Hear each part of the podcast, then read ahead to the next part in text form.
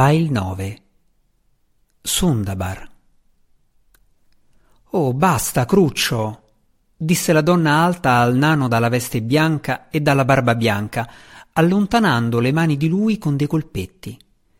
Lei si passò le dita tra i folti capelli castani, spettinandoli notevolmente.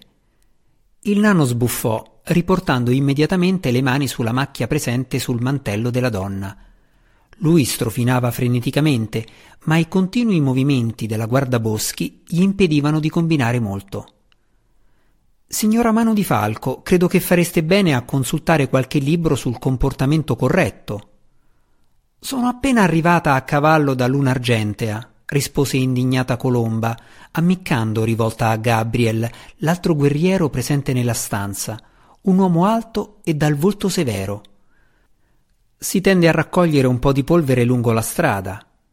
Quasi una settimana fa, protestò il nano. Avete partecipato al banchetto ieri sera con questo stesso mantello. Il nano poi notò che nel preoccuparsi del mantello di Colomba aveva macchiato anche le proprie vesti di seta, e quella catastrofe distolse la sua attenzione dalla guardaboschi. Caro Cruccio, proseguì Colomba leccandosi un dito e strofinandolo con indifferenza sulla macchia che aveva sul mantello. Sei il più strano dei servitori. Il volto del nano divenne rosso come un peperone e lui pestò una delle sue pantofoline sul pavimento a mattonelle. Servitore, sbuffò. Direi. Allora fallo, rise Colomba. Sono il più. uno dei più raffinati saggi del nord. La mia tesi riguardante la corretta etichetta dei banchetti razziali, o mancanza di corretta etichetta, non poté fare a meno di interromperlo Gabriel.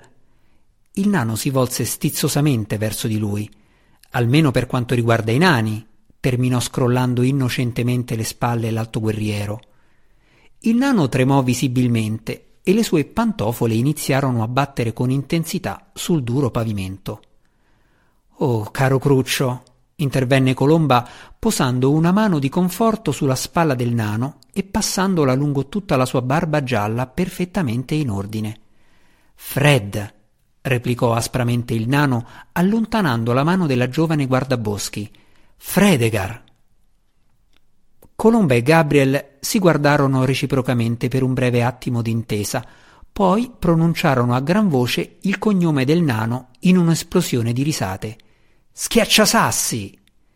Fredegar in Tigicalamo sarebbe più appropriato, aggiunse Gabriel.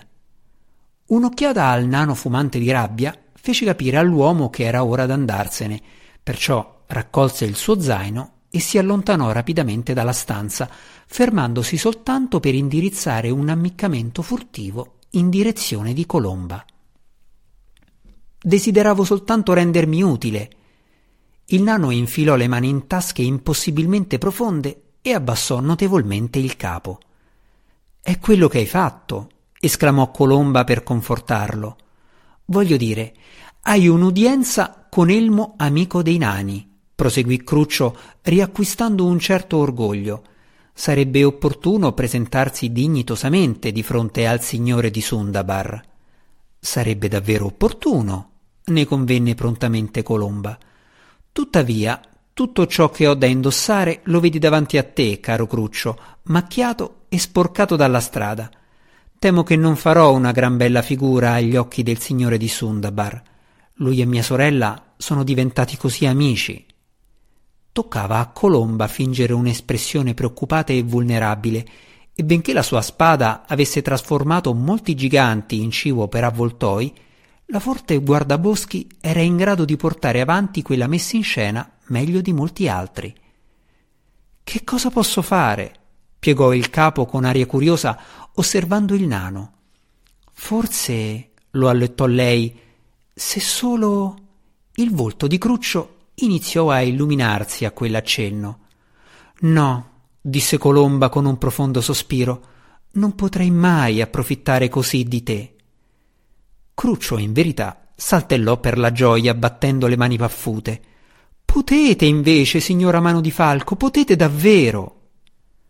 Colomba si morse il labbro per prevenire qualsiasi ulteriore risata poco educata, mentre il nano, tutto esaltato, schizzava fuori dalla stanza.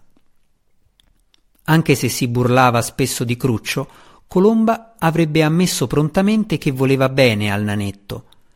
Cruccio aveva trascorso molti anni a Luna Argentea, dove regnava la sorella di Colomba, e aveva apportato molti contributi alla famosa biblioteca che c'era lì. Cruccio era veramente un celebre saggio, conosciuto per la sua approfondita ricerca sulle usanze di varie razze, sia buone che malvagie, ed era un esperto di questioni semi-umane. Era inoltre un ottimo compositore. Quante volte, rifletté Colomba con sincera umiltà, lei aveva cavalcato lungo un sentiero montano fischiando un'allegra melodia composta proprio da questo nano? Caro Cruccio, sussurrò la guardaboschi sottovoce quando il nano fu di ritorno con un abito di seta posato su un braccio, ma delicatamente piegato in modo che non si trascinasse sul pavimento. Gioielli assortiti e un paio di scarpe eleganti nell'altra mano, una dozzina di spilli che gli spuntavano dalle labbra increspate e un metro da sarto passato sopra un orecchio. Colomba nascose il proprio sorriso e decise di dare vinta al nano questa battaglia. Lei sarebbe entrata in punta di piedi nella sala d'udienza di Elmo amico dei nani, avvolta da un abito di seta, l'immagine della femminilità, con il minuscolo saggio che sbuffava orgogliosamente al suo fianco. Colomba sapeva che per tutto il tempo le scarpe le avrebbero pizzicato e stretto i piedi in una morsa e l'abito avrebbe trovato il modo di farle il solletico in qualche punto che lei non avrebbe potuto raggiungere. Colomba pensò con rammarico ai doveri imposti dal rango mentre fissava l'abito e gli accessori. Poi guardò il volto raggiante di Cruccio e si rese conto che valeva la pena di affrontare quella seccatura. Colomba pensò con rammarico anche ai doveri dell'amicizia.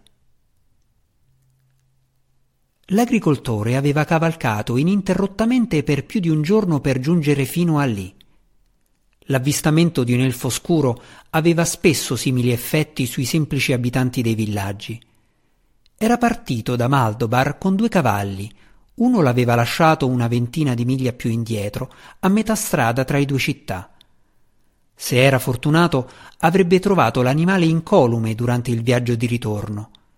Il secondo cavallo, il prezioso stallone dell'agricoltore, stava iniziando a stancarsi. Tuttavia il contadino si piegò sulla sella, spronando il destriero ad avanzare. Le torce della guardia notturna di Sundabar, alte sulle spesse mura di pietra della città, erano in vista.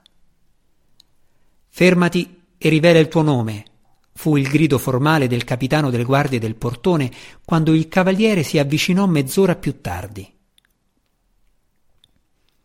Colomba si appoggiò a Cruccio per trarne sostegno mentre seguivano il servitore di Elmo lungo il corridoio ornato che conduceva alla sala d'udienza.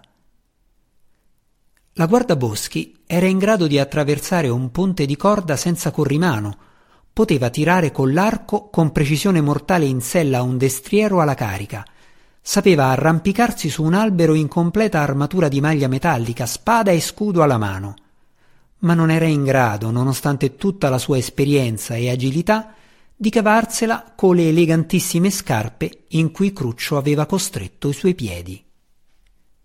E quest'abito? Sussurrò Colomba esasperata, sapendo che quell'indumento privo di praticità si sarebbe strappato in sei o sette punti se lei avesse avuto l'occasione di brandire la spada mentre lo indossava, per non parlare se avesse respirato troppo bruscamente. Cruccio sollevò lo sguardo su di lei ferito. Quest'abito è certamente il più bello, balbettò Colomba attenta a non provocare un attacco di stizza al compunto nanetto. Davvero non riesco a trovare le parole adatte per esprimerti la mia gratitudine, caro Cruccio. Gli occhi grigi del nano brillarono luccicanti, benché non fosse certo di credere a una parola. Comunque Cruccio immaginava che a Colomba importasse abbastanza di lui per adattarsi ai suoi suggerimenti, e quel fatto era l'unico ad avere veramente importanza per lui. Vi chiedo mille volte perdono, mia signora, giunse una voce da dietro. L'intero seguito si volse per vedere il capitano della guardia notturna con un contadino al suo fianco che avanzava a passo veloce lungo l'oscuro corridoio. Mio buon capitano, protestò Cruccio alla violazione del protocollo. Se desiderate udienza con la signora, dovete effettuare una presentazione nel salone. Allora, e soltanto se il signore lo consente, potrete Colomba posò una mano sulla spalla del nano per zittirlo.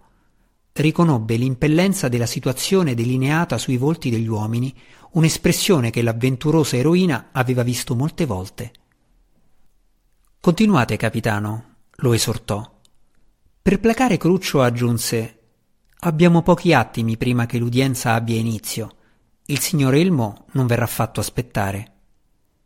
L'agricoltore fece un passo avanti con audacia vi chiedo mille volte perdono per me stesso, mia signora, iniziò torcendosi nervosamente il copricapo tra le mani. Non sono che un contadino proveniente da Maldobar, un piccolo villaggio a nord di. Conosco Maldobar, gli garantì Colomba. Molte volte ho osservato quel luogo dalle montagne. Una bella comunità solida. L'agricoltore si illuminò alla sua descrizione. Mi auguro che nulla di male sia accaduto a Maldobar. Non ancora, mia signora, rispose l'agricoltore, ma abbiamo avvistato guai incombenti di cui non dubitiamo. Si fermò e guardò il capitano per trarne sostegno. Drò. Gli occhi di Colomba si spalancarono alla notizia. Perfino Cruccio, che stava battendo il piede con impazienza per tutta la conversazione, si fermò e prestò attenzione. Quanti? chiese Colomba. Soltanto uno per quanto abbiamo visto. Temiamo che sia un ricognitore o una spia e che non abbia buone intenzioni. Colomba assentì. Chi ha visto il drò? Inizialmente dei bambini, rispose il contadino.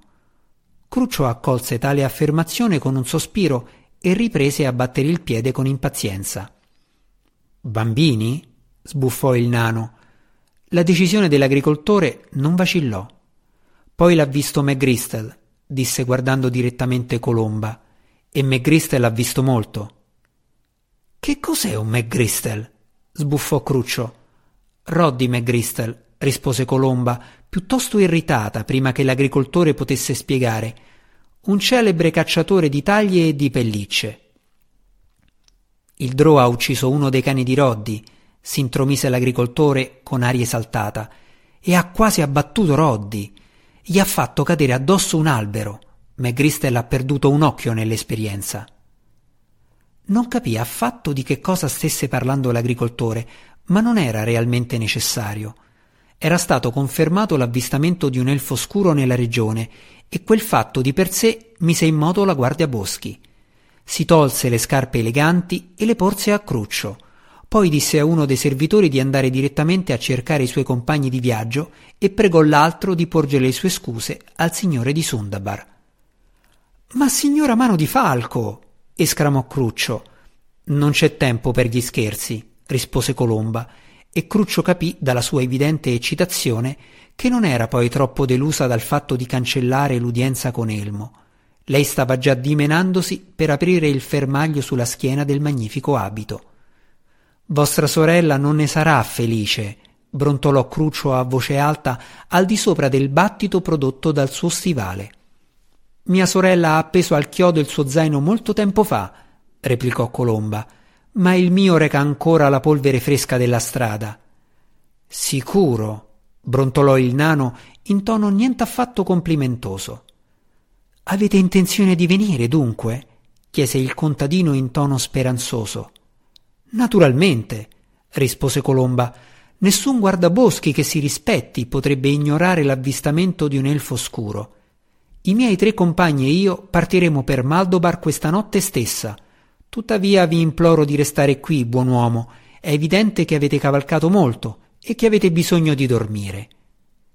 Colomba si guardò intorno con curiosità per un attimo, poi si portò un dito alle labbra increspate. Che cosa c'è? Le chiese il nano infastidito.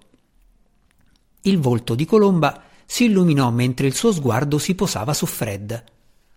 Ho scarsa esperienza con gli elfi scuri, iniziò, e i miei compagni, per quanto io ne sappia, non hanno mai avuto a che fare con uno di loro. Il suo sorriso sempre più radioso risollevò Cruccio. Vieni, caro Cruccio, disse Colomba in modo suadente. Con i piedi nudi che sbattevano sul pavimento di mattonelle, lei condusse Cruccio, il capitano e il contadino proveniente da Maldobar, lungo il corridoio che portava alla sala d'udienza di Elmo. Per un attimo Cruccio fu confuso e speranzoso a causa dell'improvviso cambio di direzione di Colomba. Non appena Colomba iniziò a parlare a Elmo, il signore di Cruccio, scusandosi per l'inaspettato inconveniente e chiedendo a Elmo di mandare con loro una persona che poteva essere d'aiuto nella missione a Maldobar, il nano iniziò a capire. Il mattino dopo, quando il sole cominciava la sua ascesa al di sopra dell'orizzonte orientale, il gruppo di Colomba, che includeva un arciere elfo e due potenti guerrieri umani, stava già cavalcando da più di dieci miglia dal pesante portone di Sundabar. Puah! brontolò Cruccio quando la luce aumentò. Cavalcava un robusto pony Andbar a fianco di Colomba. Guardate come il fango ha sporcato i miei bei vestiti. Certamente sarà la fine di tutti noi. Moriremo insudiciati su una strada dimenticata dagli dei. Scrivi una canzone al riguardo, suggerì Colomba rispondendo ai larghi sorrisi degli altri tre compagni.